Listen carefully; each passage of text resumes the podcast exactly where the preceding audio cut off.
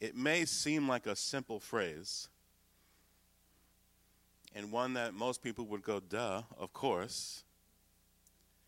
God cares about you. He really, really does. He cares about you.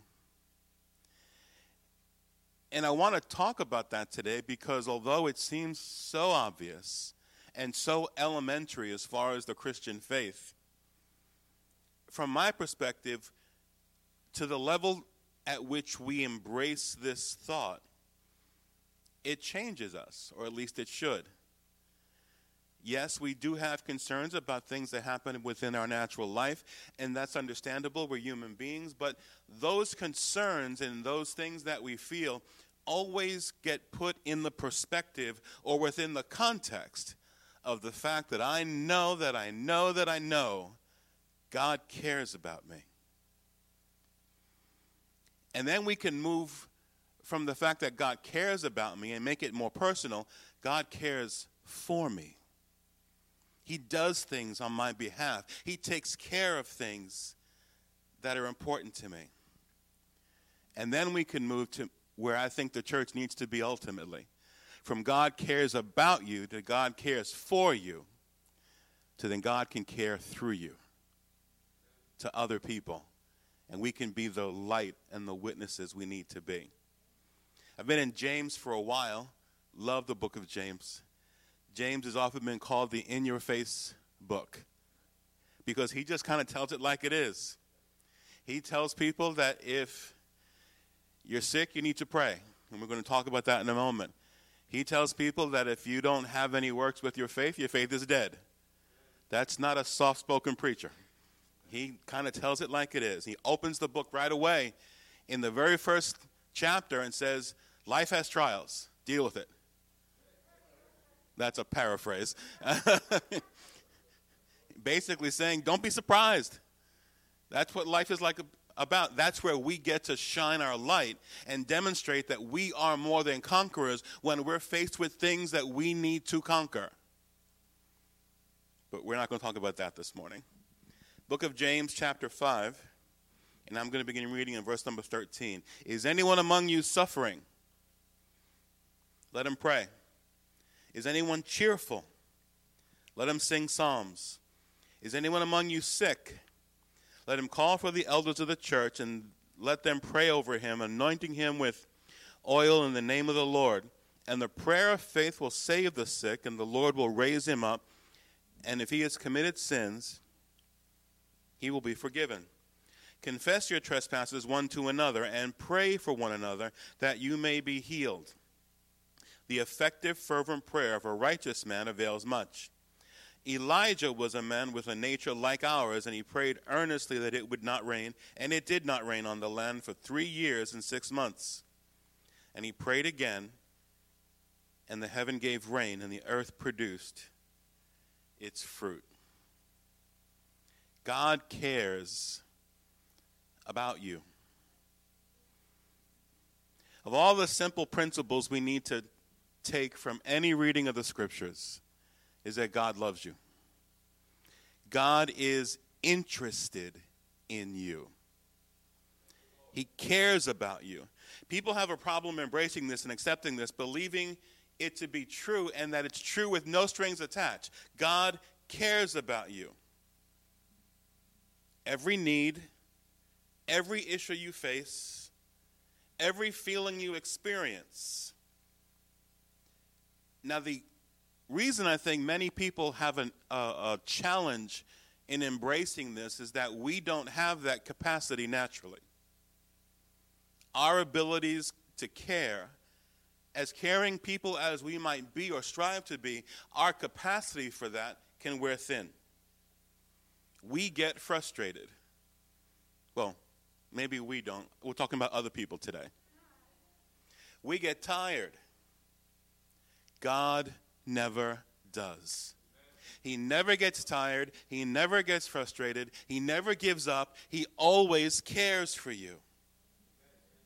So I want to look today at some of the specific ways that God steps into our lives and truly cares about us.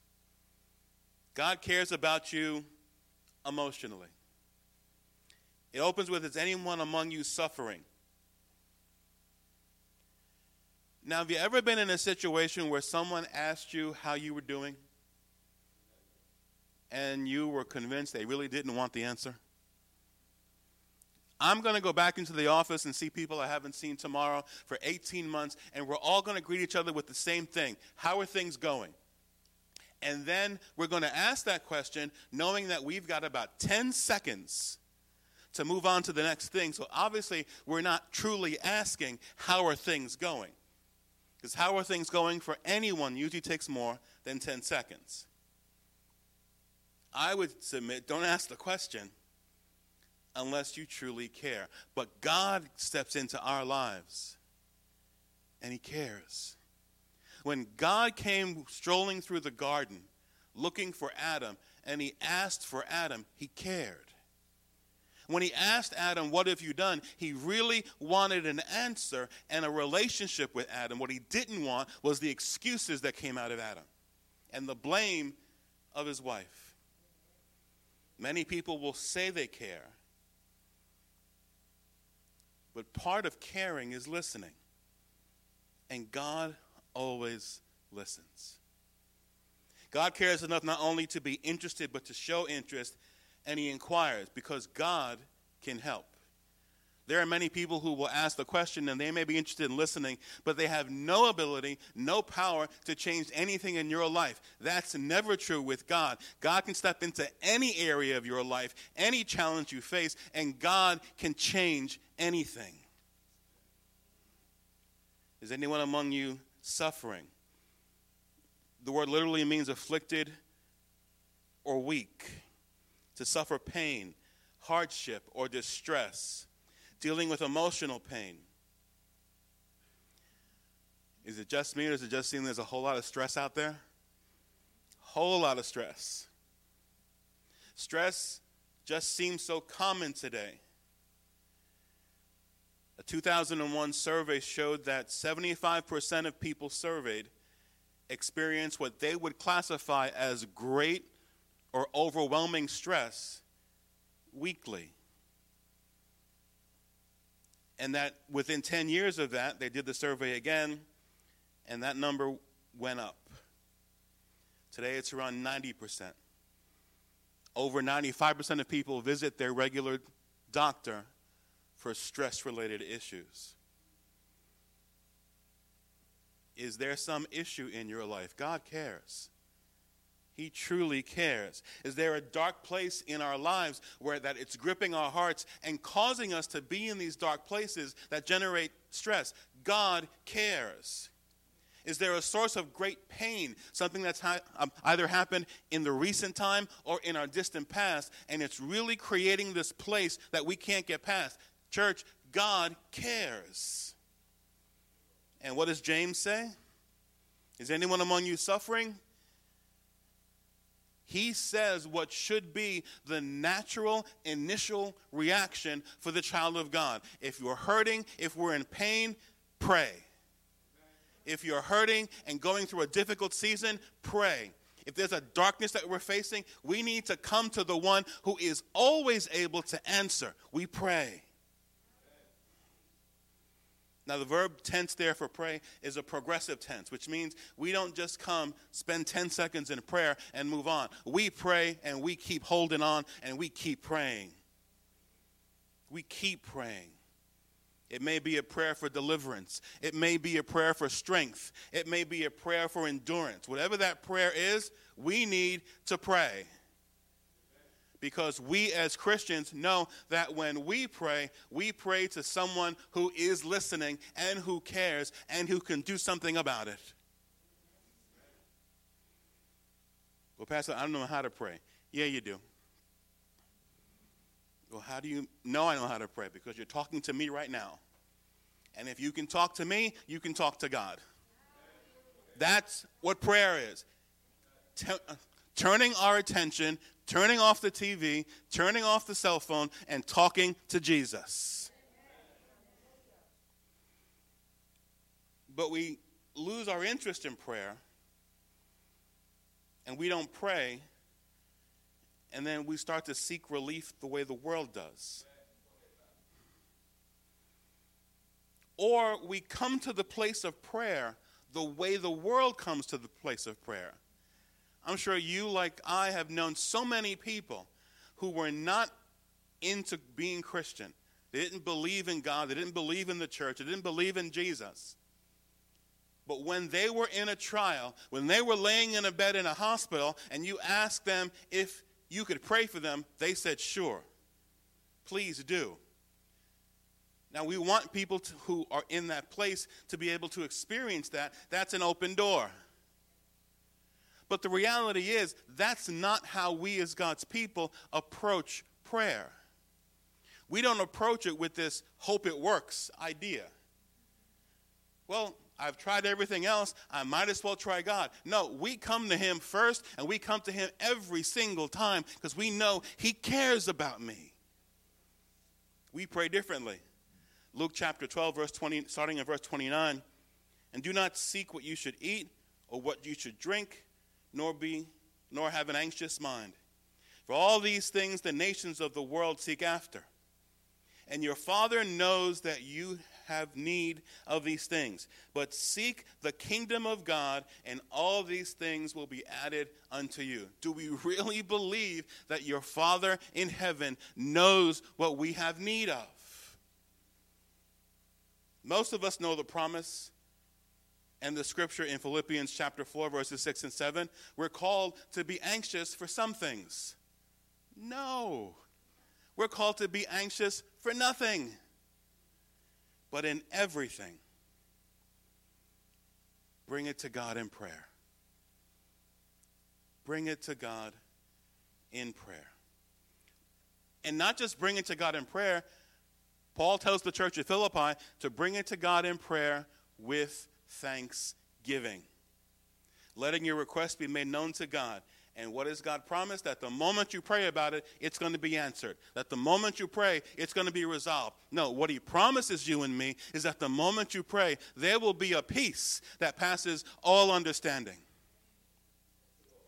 And that peace will guard your heart and your mind. And don't we live in a day when our hearts and minds need to be guarded, need to be protected from the nonsense and the mindsets that are out there today? This has just been my experience. Usually, the biggest issue people have when issues arise is not the issue, it's our reaction to it. Usually, when we hear of a storm coming, the issue is not the storm, it's what's going to happen. Will my roof cave in? Will there be a flood? Will I be able to get food? What will happen to my electricity? I mean, does God really want me to be in a place where I sit at home and have no cable or internet? Would God do that to me? I agree, maybe. Usually, the biggest issue with our issues is not the issue it's what we're bringing to it. It's the emotions that go racing as they come up. But God has promised you peace. Peace. Someone asked this week, because our whole team is coming back into the office, Do you have any concerns about coming into the office? I go, No. Not even a little? No. But what if something goes wrong? I serve God. But what if something happens and what if you get into the city and you get onto the subway platform and it's overcrowded with people? And you can't do this social distancing thing. What if all that comes to pass? You know, we could really just destroy our entire lives with those ugly two words, what if? We really can just take anything and just blow it out of proportion.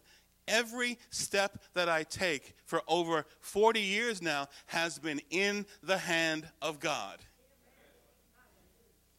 I didn't share that with, with, with, with my coworkers, but if God could keep me for three weeks in one of the most dangerous places on the planet to preach the gospel in Indonesia, the subways of New York City are not going to give me any concern. Because it gives me a peace. Now, I'm going to be wise as much as I can, but I have a peace in me. So I like the phrase don't stress about it, pray about it. Then he asks, Is anyone among you cheerful? You know, it can really help in dark days to know that just as we sang, isn't God good? Isn't God good? And we're called not just to enjoy that goodness, but to sing about that goodness. He says, Is, is, is God being good to you? Are you cheerful? Then sing some songs. People tend to come to Him or come to God only when there's a need. I love to spend time in His presence just saying thank you. Most of the time, when we begin our prayer time on Wednesday nights, we spend the first part of it just saying thank you. Giving him praise for all the things that he's done for us because we could spend hours just doing that. We can't be a people who only come to God when there's a problem, or only come to God when the sun's not shining but we need to come to Him when it is shining. If you are happy, give Him praise. If you can smile today, give Him praise. If you can think of two things that are going well in your life, give Him praise. If you can think of one thing that's going well in your life, give Him praise if you can't think of anything that's going well in your life, church, give him praise. Because if you can't think of one thing, I can give you one thing. Jesus cares about you. Give him praise. If you have love in your heart, give him praise. Well, Pastor, I don't know about that one. I got a lot of people in my life that I really can't stand right now. And that's okay. If we looked at your list of people you can't stand and I asked them, you'd probably be on their lists.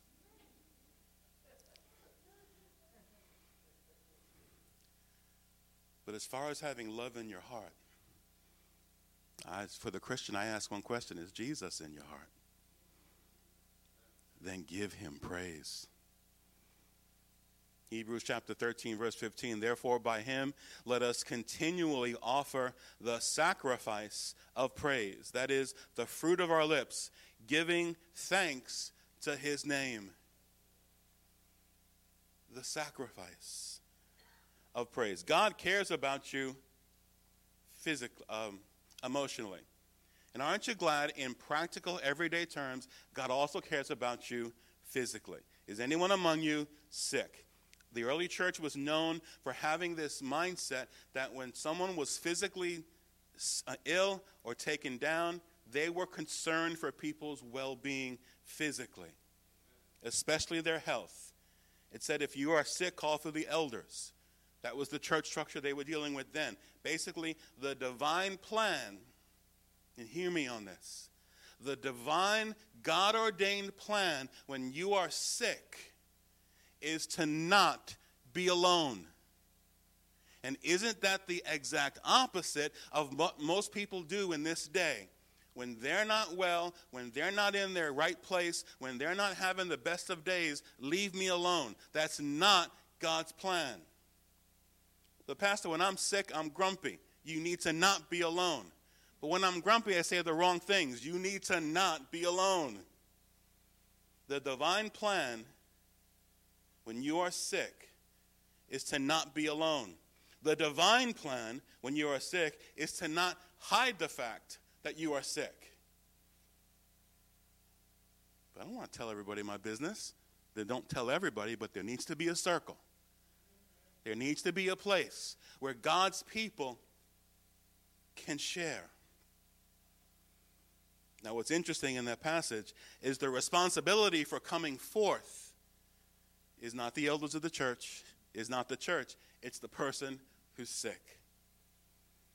if we want healing, it starts with doing things God's way. Well, I just want to be alone with God, and I'll tell him my issues, and I'll tell him that I'm sick, and he can come and heal me. I'm asking you to find that process in the Word of God. Let me help you out. You won't. Now, this doesn't just apply to physical health, it applies to mental health, it applies to emotional health, and the like, especially the kind of emotional and mental issues that can make you sick. And how many know stress can cause physical health issues? How many know emotional pain can cause physical health issues? Now, the anointing they talk about in, in the book of James, there in that passage, was common practice in the early church. Oil was used as a symbol of the Spirit's presence. Also, not only of the Spirit's presence, but of the Spirit's power.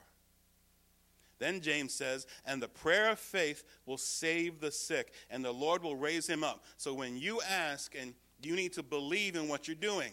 Again, as I said before, when we come to the altar in prayer, when we come to that place of prayer, we don't come to it with a hope it works mindset. Well, I went to the doctor. I spoke to a few friends. I watched something on TV. I might as well pray. That's not our mindset. We come to God first and come to Him knowing that God does things in our lives. It's not a hope it works moment. The sick person comes, and people praying need to believe also. This is not just a ritual or a ceremony. These are God's people coming together because they care about each other and they know God cares about them. Divine healing is part of the gospel. I'm going to say that again. Divine healing is part of the gospel. Now, I want, uh, but you know me, I'm going to be balanced we all know not everybody gets healed. At least not in the way we think they should get healed. Because if everybody got healed of physical ailments and no one ever got sick, you can then make the argument that the Bible is teaching no one's ever going to die. And the Bible's clear about that. There's appointed a day for that. But we come to God because we know it's part of the gospel. By his stripes we are healed. In fact, let's read that passage Isaiah 53, verse 5. But he was wounded for our transgressions, he was bruised for our iniquities. The chastisement for our peace was upon him, and by his stripes, church, by his stripes, we are healed let's never lose sight of the fact as to why the person that comes to the place of prayer and comes to the people of God is raised up. Because Jesus does the work. It's not because there's any magic in me or any magic in you. It's because Jesus did something and he's doing something today in your life. God must always receive all of the glory. God cares about you emotionally. God cares about you physically. And again, this should be obvious. God cares about you spiritually. He cares about you in many ways, but your spiritual needs, your spiritual makeup is at the top of his list. And the reason? Because everything else we've talked about is temporary. One day you won't have the bodies you have now. Some of us are saying, Thank you, Jesus. But the Spirit lives on. He wants, God wants to come into our lives and clean us up, inside and out. And He wants our spirit person to have a clear focus. And that starts with something so many people just don't want to do. According to James, that starts with confessing faults. Didn't think I'd get an amen on that one.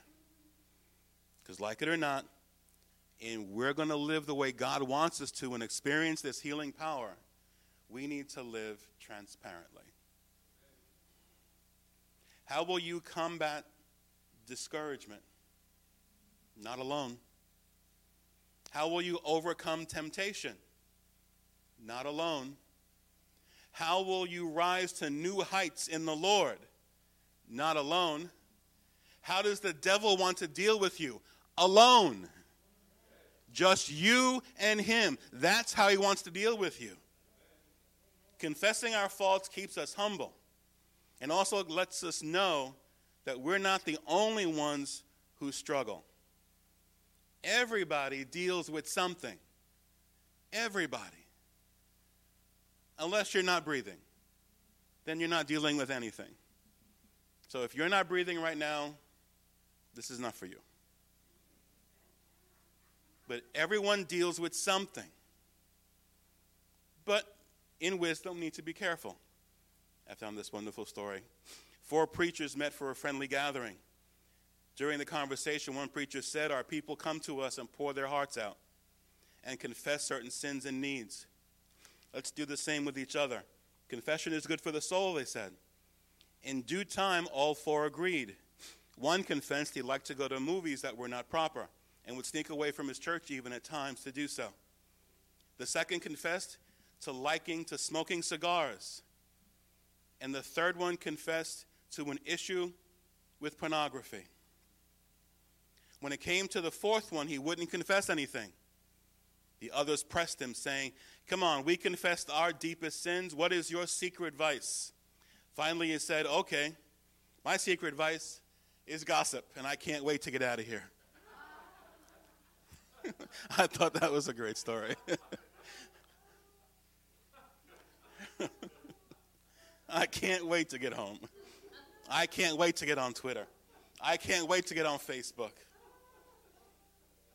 Because most people would agree with the other sins that those preachers commented. But if you look at many places within the New Testament where Paul lists different vices, it's amazing to me uh, how he will lump murder and adultery and pornography and all kinds of sexual sin and then say gossip and envy. But we tend to pick and choose. Not just this pastor, we all have the responsibility of praying for one another's needs and church, one another's struggles and hurts.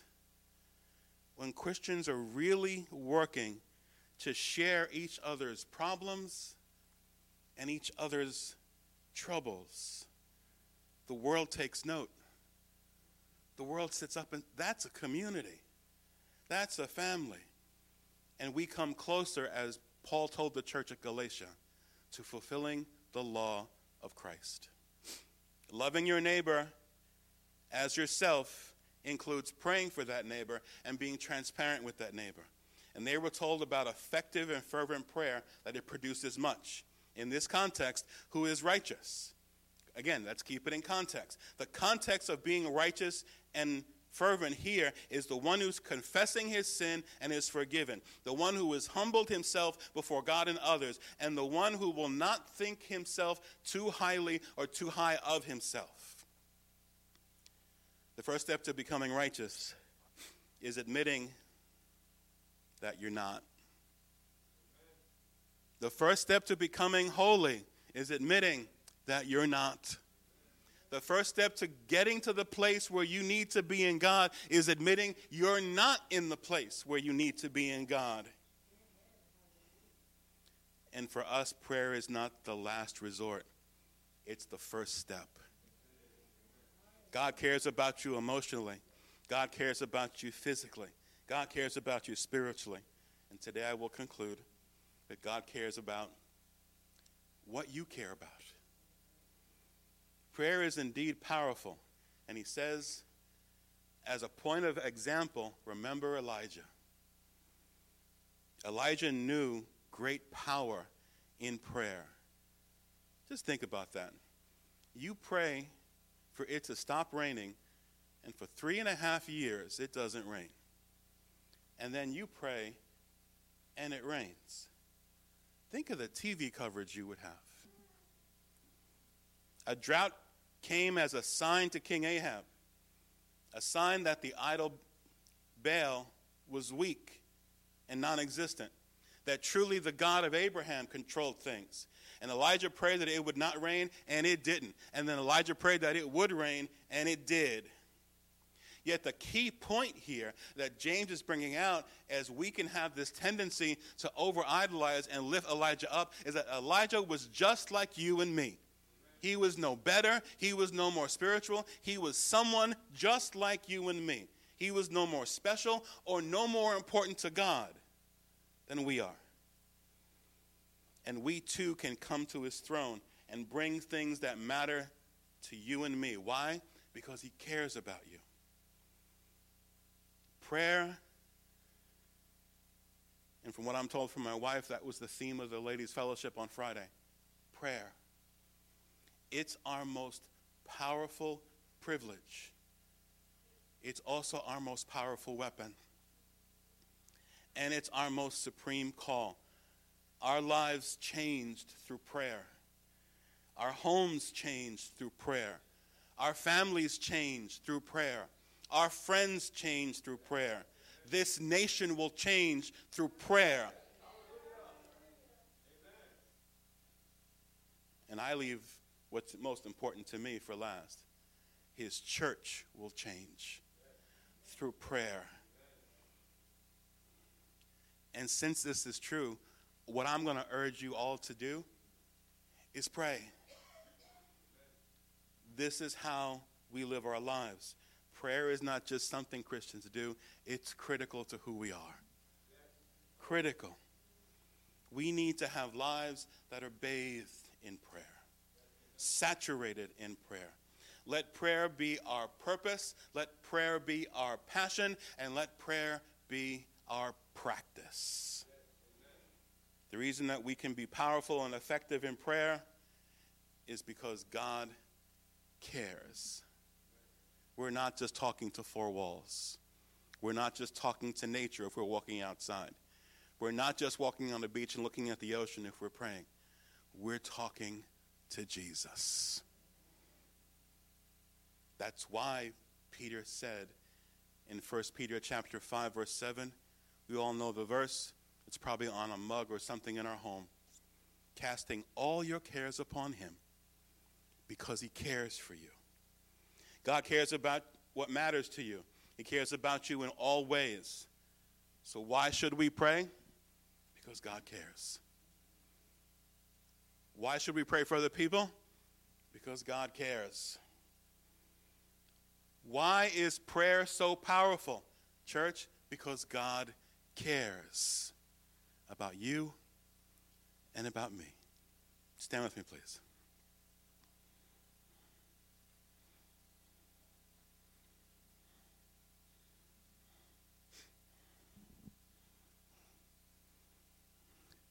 Why did we pray?